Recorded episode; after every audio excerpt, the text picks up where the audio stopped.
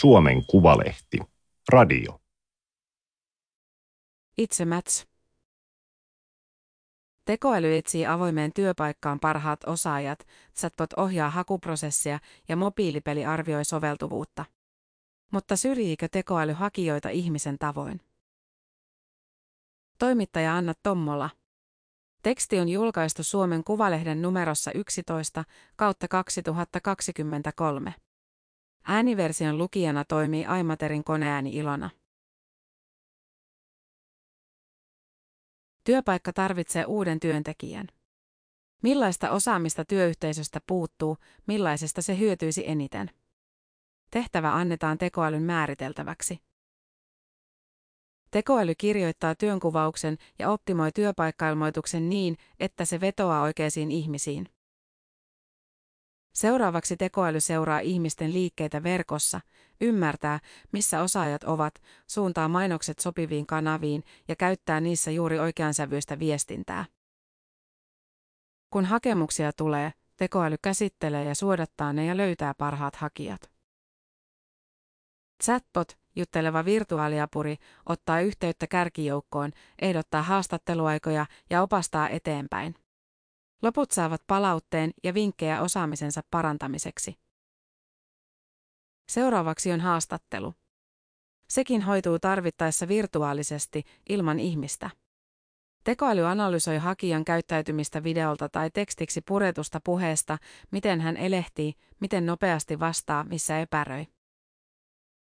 Soveltuvuus ja kykytestit onnistuvat nekin verkossa. Tekoäly voi keksiä niitä myös lennosta, koodaustehtäviä, työelämäskenaarioita. Lopuksi tekoäly pisteyttää hakijat ja löytää voittajan. Kone tekee työsopimuksen, potti käynnistää perehdytyksen. Sen jälkeenkin tekoäly voi seurata urakehitystä ja tarjota täsmänä koulutuksia. Tämä on ajatusleikki, joka kuvaa enemmänkin sitä, mikä olisi mahdollista kuin mikä olisi järkevää tai sallittua, sanoo vanhempi data- ja tekoälystrategit John Peili Dane Studios konsulttiyhtiöstä. Hän uskoo, että koko rekrytointiprosessi pystyttäisiin automatisoimaan. Tai pystyttäisiin siinä mielessä, että mikään vaiheista ei ole teknisesti mahdoton. Tekoälyn hyödyntäminen rekrytoinnissa ei ole pelkkä ajatusleikki. Jo nyt työnhakija on todennäköisesti jossain vaiheessa tekemisissä tekoälyn kanssa. Esimerkiksi somealusta LinkedIn on tekoälytyökalu. Se ehdottaa työntekijää etsivälle samankaltaisia tyyppejä, joita tämä on aiemmin palvelusta löytänyt. Osa rekrytointiyrityksistä käyttää joko omia tai ostamiaan järjestelmiä, jotka etsivät halutut kriteerit täyttäviä työntekijöitä. Kone kahlaa hetkessä läpi satoja hakemuksia tai ansioluetteloja, eikä siltä mene väsymyksen tai huolimattomuuden takia ohi yksikään tärkeä avainsana. Tarve seuloa tehokkaasti hakijoista parhaat päältä ei ole ainoa syy käyttää uusia teknologisia apuvälineitä. Työmarkkinat ovat muuttuneet. Aiemmin rekrytointi perustui pitkälti työpaikkailmoitteluun. Nyt pitää iskeä kiinni oikeisiin osaajiin ja se joukko ei ehkä selaa työpaikkasivustoja. Lisäksi yritysten maineelle on yhä tärkeämpää, että työnhaku on helppo, nopea ja myönteinen kokemus, tuli hakija valituksi tai ei. Siinä yksilöllisesti viestivä tekoäly voi ehkä auttaa. Suomessa toimivissa rekrytointialan yrityksissä digitaaliset työkalut ovat arkea, mutta on tulkinnanvaraista, milloin mennään tekoälyn asteelle. Automaattisesta tekstinsyötöstä tai sanallistoja käyttävästä hakemusfilteristä on matkaa siihen, että tekoäly purkaisi työhaastattelun ja tekisi sen perusteella luonneanalyysin. Moni yritys käyttää jo rekrypotteja, jotka useimmiten vielä noudattavat valmiita polkuja, eivätkä kommunikoi luovasti. Tekoälyn hyödyntämiseen vaikuttaa osin se, millaisiin toimeksiantoihin yritykset ovat keskittyneet. Laajoja massahakuja hoitavat kansainväliset henkilöstöpalveluyritykset käyttävät jo usein tekoälyä. Parona seuloo hakijoita sekä yksinkertaisella avainsanahaula että tekoälyllä, joka etsii liittymäkohtia hakijoiden ja avoimien työpaikkojen välillä. Tekoäly on yrityksen mukaan koulutettu onnistuneista rekrytoinneista vuosien aikana kertyneellä datalla. Tekoäly voi ehdottaa tietokannoista ihmisiä myös aiemmista hauista. Niitäkin, jotka eivät kyseistä paikkaa ole hakeneet. Manpower Groupilla tekoäly auttaa hakijoita tunnistamaan, miten heidän tulisi kehittyä edetäkseen urallaan. Yhtiön kautta työllistyy kolme miljoonaa ihmistä vuosittain ja työhaastatteluja on moninkertaisesti. Dataa kertyy siten valtavasti ja tekoälyn rooli sen hyödyntämisessä todennäköisesti kasvaa. Tekoäly ei tee päätöksiä loppuun saakka, vaan avustaa, jotta konsultin ei tarvitse käsitellä valtavia tietomassoja, yhtiön Suomen ja Baltian alueen toimitusjohtaja Matti Karjola sanoo. IT-alan suorahakuihin keskittynyt Finder Seekers ei toistaiseksi ole juuri hyödyntänyt tekoälyä, koska työ on räätälöityä ihmisbisnestä. Jotkut seuraavat tilannetta varovaisesti. Kokemuksemme on, että tekoälypohjaisia työkaluja on alallamme tarjolla, mutta niiden laatu ei ole riittävä, jotta niihin voisi luottaa täysin ja kaikissa tilanteissa, rekrytoinnin kehittämispäällikkö Jonathan Rasmus konsulttiyhtiö MPSstä kertoo. Johdon ja asiantuntijoiden suorahakuihin erikoistuneella Inhantilla on oman osakkuusyhtiönsä koodaama tekoälyjärjestelmä, johon rakennetaan myös yhteydenpidossa ja kirjoitustoissa avustavia ominaisuuksia. Tuotannon, teollisuuden ja logistiikan toimialoihin keskittynyt Velpäk houkuttelee osaajia mainoksin. Kun kiinnostunut klikkaa itsensä sivustolle, siellä odottelee chatbot. Työnhakuun riittää, kun vastaa potille parin kysymykseen. Työkalu, apuväline, neuvonantaja. Hyvä renki, mutta huono isäntä.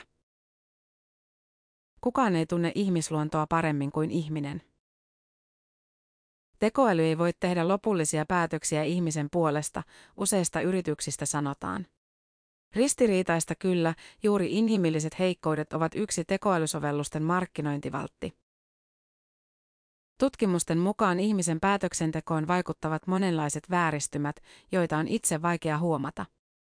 Rekrytoija voi tulla suosineeksi tietynlaisia hakijoita. Usein kaltaisiaan tai sellaisia, joita on aiemminkin palkattu. Fiksu teknologia taas kerää johdonmukaista ja vertailukelpoista tietoa ja tuottaa siten mutua yhdenvertaisemman ja oikeudenmukaisemman lopputuloksen. Teoriassa. Voi myös käydä kuten verkko jätti Amazonille. Vuonna 2018 entiset työntekijät paljastivat yrityksen tekoälytiimin kehitelleen työnhakijoiden haarukointiin työkalua, joka kuitenkin päätyi alkumetreillä roskakoriin. Syy.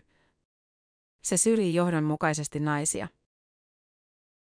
Tekoälyn kouluttamiseen oli käytetty firman hakijadataa kymmenen vuoden ajalta ja IT-alan epätasainen sukupuolijako heijastui tuloksiin. Kone oppi rankaisemaan pisteytyksessä esimerkiksi siitä, jos hakemuksessa esiintyi sana naisten, siis vaikka naisten sakkijoukkueen kapteeni. Tällaisiin harrastuksiin osallistuneita kun ei ollut palkattu aiemminkaan. Sami Koivonen tutkii ihmisen ja teknologian vuorovaikutusta Tampereen yliopistossa ja viimeistelee väitöskirjansa teknologian käytöstä rekrytoinnissa. Häntä kiinnostavat teknologian käytön mahdollisuudet, eettiset kysymykset ja pulmakohdat. Jotta ihmisten valitseminen töihin olisi oikeudenmukaista ja tasavertaista, prosessin tulisi olla reilu. Se vaatii teknologian käytön sudenkuoppien tunnistamista, Koivunen sanoo. Koivunen on haastatellut 50 HR-ammattilaista ja yritysjohtajaa. Hänen mukaansa he ovat varsin hyvin perillä alansa eettisistä kysymyksistä, tiedostavat omat vinoumansa ja toisaalta ovat huolissaan algoritmien läpinäkyvyydestä ja ihmisten yksityisyydestä. Jo sillä voi olla hakijoiden kannalta valtava merkitys, ketä LinkedInin algoritmi päätyy suosittelemaan. Mutta ajatteleeko LinkedInia käyttävä rekrytoija, että tekoäly on vaikuttanut listaukseen? Tai jos yrityksen käyttämä rekrytointijärjestelmä on filtteröinyt, pisteyttänyt ja listannut hakijat tiettyjen kriteerien perusteella, tiedostaako rekrytoija, että hän nyt tässä käytti tekoälyä, Koivunen pohtii. Tekoälyn rooli kasvaa ja mutkistuu. Olen tutkinut aihetta useita vuosia ja minullekin alkaa vasta valjeta, missä kaikkialla tekoälyä on. Ihmisen ajattelu ja teknologia myös limittyvät. Ei ole selkeästi tekoälyn tai ihmisen tekemiä päätöksiä, vaan eri vaiheita, joissa jommankumman rooli painottuu. Silloin virheet ja vääristymätkin kertautuvat. Kuten Amazonin tapauksessa, joissakin ammateissa sukupuolijakauma ei ehkä ole ollut tasainen, mikä tuottaa vinoutunutta pohjadataa. Algoritmi oppii siitä ja vahvistaa vinoumaa. Kun rekrytoija vielä tekee ehdotusten pohjalta päätöksensä, syntyy myös inhimillisiä vinoumia. Automatiikkaan voi heijastua alun alkaenkin suunnittelijan arvomaailma. Ohjelma opetetaan etsimään tiettyjä ihmisen valitsemia piirteitä, olivat kriteerit reiluja tai eivät. Toisaalta vinoumia saattaa syntyä, jos käyttöympäristö poikkeaa siitä, mihin koneoppiva algoritmi on suunniteltu. Jos järjestelmä pyrkii ikään kuin monistamaan firmassa jo valmiiksi olevat osaajat, logiikka voi yksipuolistaa porukkaa siinä missä kaltaisiaan suosiva pomokin. Edes paljon puhuttu anonyymi rekrytointi ei automaattisesti poista syrjintää. Vaikka datasta poistettaisiin nimi ja sukupuoli, jotkin aiemman menestyksen kanssa korreloivat ominaisuudet, vaikkapa asuinpaikan postinumero, saattavat tuottaa vinoumaa. Se, että tekoäly on oppinut ihmiseltä vinoumia, ei ole syy palata kokonaan ihmistyöhön, vaan kehittää parempaa tekoälyä, sanoo Saara Hyvönen, tekoälyn etiikkaan perehtynyt Dane Studiosin perustajaosakas. Tekoälyä voi tietoisesti käyttää edistämään monimuotoisuutta. Kone voi etsiä sukupuoleen, ikään tai etniseen taustaan liittyviä vinoumia ja raportoida niistä. Sen voi ohjeistaa varmistamaan, että hakijajoukko pysyy riittävän monimuotoisena. On myös sovelluksia, jotka auttavat kirjoittamaan sukupuolineutraalia kieltä ja tunnistamaan työpaikkailmoituksista ilmaukset, jotka saattavat karkottaa osan hakijoista. Ammattipsykologit käyttävät apunaan psykometrisiä testejä työnhakijoiden arvioinnissa. Testit mittaavat persoonallisuutta, älykkyyttä, loogista päättelykykyä tai muita ominaisuuksia. Kun tekoälyn käyttö yleistyy, testausmenetelmät vain siirtyvät osin uuteen digitaaliseen ympäristöön. Esimerkiksi 12 lyhyen älypelin sarja Pymetrix mittaa hakijan päättelykykyä, tunnetaitoja ja käyttäytymismalleja. Sen kehittäneen yrityksen mukaan sukupuoli, etninen tai sosioekonominen tausta eivät vaikuta mittariin. Ulkopuolinen auditointikin todistaa, että testipatteristo on teknisesti puolueeton. Eri asia on, mittaavatko pelit sitä mitä lupaavat, tai onko näitä ominaisuuksia järkevää arvioida työssä pärjäämisen kannalta. Tieteellisiin teorioihin testien taustalla liittyy paljon epävarmuuksia ja erimielisyyksiä, jotka eivät katoa, vaikka tietoa soveltaa ihmisen sijasta kone. Suomessakin käytetään jo digitaalisia työkaluja tai pelillisiä menetelmiä soveltuvuusarvioinnissa. Niitä on esimerkiksi Paronalla, Poolialla ja Eilakaislalla. Perustelut ovat käytännönläheisiä. Testit ovat helpompia, hauskempia ja motivoivampia kuin perinteiset, ja niitä voi tehdä puhelimella. Esimerkiksi Eilakaislasta kerrotaan, että kaikkien yrityksen hyödyntämien testien validiteetti ja reliabiliteetti on tutkittu tieteellisesti ja ne lähtökohtaisesti pohjautuvat tuoreimpaan psykologiseen tutkimukseen.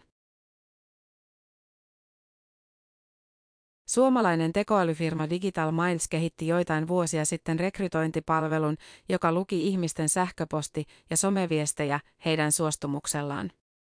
Luonnollista kieltä analysoiva tekoäly teki niiden perusteella henkilöarvion. Algoritmien oikeudenmukaisuutta valvova Algorithm-järjestö nosti palvelun esiin vaarallisena rajatapauksena. Myös tietosuojavaltuutettu huolestui. Menetelmä saattaisi rikkoa työnhakijan oikeuksia. Työnhakija on työnantajaan nähden alisteisessa asemassa eikä ehkä pysty aidosti kieltämään viestiensä analysointia. Palvelusta luovuttiin ennen kuin se oli ehtinyt kokeilua pidemmälle. Kansainvälisillä sovellusmarkkinoilla on silti tarjolla vastaavia ohjelmia, kuten Humantic AI, Crystal Notes ja IBM Watson. Ne lupaavat selvittää ihmisen persoonallisuustyypin verkkokäytöksen, someprofiilin tai vaikka yksittäisen tekstin perusteella. Voiko soveltuvuutta työhön analysoida kasvoista? Siis että puhetta ja visuaalista dataa lukeva tekoäly voisi videohaastatteluista päätellä hakijan ominaisuuksia. Kansainvälisesti tunnettu Higherview-rekrytointialusta päätti taannoin poistaa tällaisen analyysitoiminnon työkalupakistaan saatuaan laajaa kritiikkiä. Vaikka videohaastattelut ovat yleistyneet, videoita analysoivia työkaluja ei ole käytetty yrityksissä, jotka vastasivat tätä juttua varten tehtyyn kyselyyn. Asiantuntijat pitävät sellaisia epäluotettavina. Persoonallisuuden päätteleminen kasvonilmeistä ja eleistä onkin tieteellisesti hataralla pohjalla. Saksalaisen radio- ja televisioyhtiö PRn toimittajat testasivat sikäläisen startupin palvelua kymmenen koehenkilön ja satojen videoiden voimin. Kävi ilmi, että esimerkiksi huivin käyttö, silmälasit tai taustaväri riittivät heilauttamaan tulosta useilla persoonallisuuden osa-alueilla merkittävästi. Suurin osa rekrytoijista ei täysin edes hahmota, milloin heidän käyttämänsä työkalut perustuvat tekoälyyn, kävi ilmi yhdysvaltalaisesta selvityksestä. EU:ssa tähän on tulossa ratkaisu. Sääntely. Käsittelyssä oleva tekoälyasetus luokittelee rekrytoinnissa sovellettavan tekoälyn korkeaan riskiluokkaan. Algoritmit voivat vaikuttaa ratkaisevasti ihmisten työuriin ja toimeentuloon, ja siksi niiden käytön on oltava reilua ja läpinäkyvää. Palvelujen kehittäjille, myyjille ja käyttäjille on tulossa liuta vaatimuksia, jotka koskevat läpinäkyvyyttä, dokumentointia ja auditointia eli puolueetonta arviointia järjestelmän toiminnasta.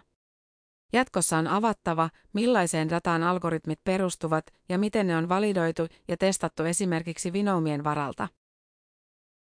Saara Hyvönen uskoo, että asetus estää pahimmat ylilyönnit. Jos joku vaikka keksii sovelluksen, että syötä tähän kandidaatin valokuva ja kerromme, sopiiko hän tähän tehtävään, niin eihän siinä mitään järkeä ole. Tällaiset älyttömyydet tulevat karsiutumaan, kun pitää pystyä perustelemaan, miten ohjelma toimii. Lisäksi ihmiselle on jatkossa kerrottava, jos hän on vuorovaikutuksessa tekoälyn kanssa. Kansalaisen oikeuksien kulmasta sääntely onkin jatkoa tietosuoja-asetukselle. Ihmisellä on oikeus tietää, mihin ja miten hänen tietojaan käytetään ja kuka tai mikä niitä käyttää. Läpi mennessään asetus velvoittaa myös organisaatioita, jotka käyttävät tekoälypalveluita. Jollain tasolla pitää tietää, millaisia tuotteita käyttää.